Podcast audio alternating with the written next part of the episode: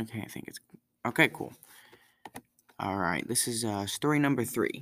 Uh, teacher in China was sentenced to death for poisoning her schoolchildren. All right, and the article begins with a Chinese court sentenced a kindergarten teacher to death for poisoning more than twenty students, killing one of which. The uh, Jizhou Intermediate People's Court, located in Jizhou, Henan Province, sentenced a teacher named Wang Yun to death and removed her political rights. The plaintiffs of the civil lawsuit will both seek compensation personally from the headmaster of the school as well as Yun. According to the Global Times and the court itself, this is not the first despicable act Yun has committed against children, but among, another among a list of several incidents. The People's Court said Yun had put nitrate in the food of another teacher's student's porridge in March of twenty nineteen.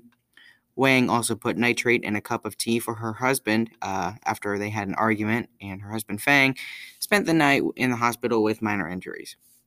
Uh, nitrate is a strong and deadly chemical causing severe damage to both the liver and kidney. Uh, the court is firm in its belief that Wang knew precisely what nitrate does to the body and says she deliberately deliberately tried to conceal her crime, which led to a public health health safety incident that seriously worried local people.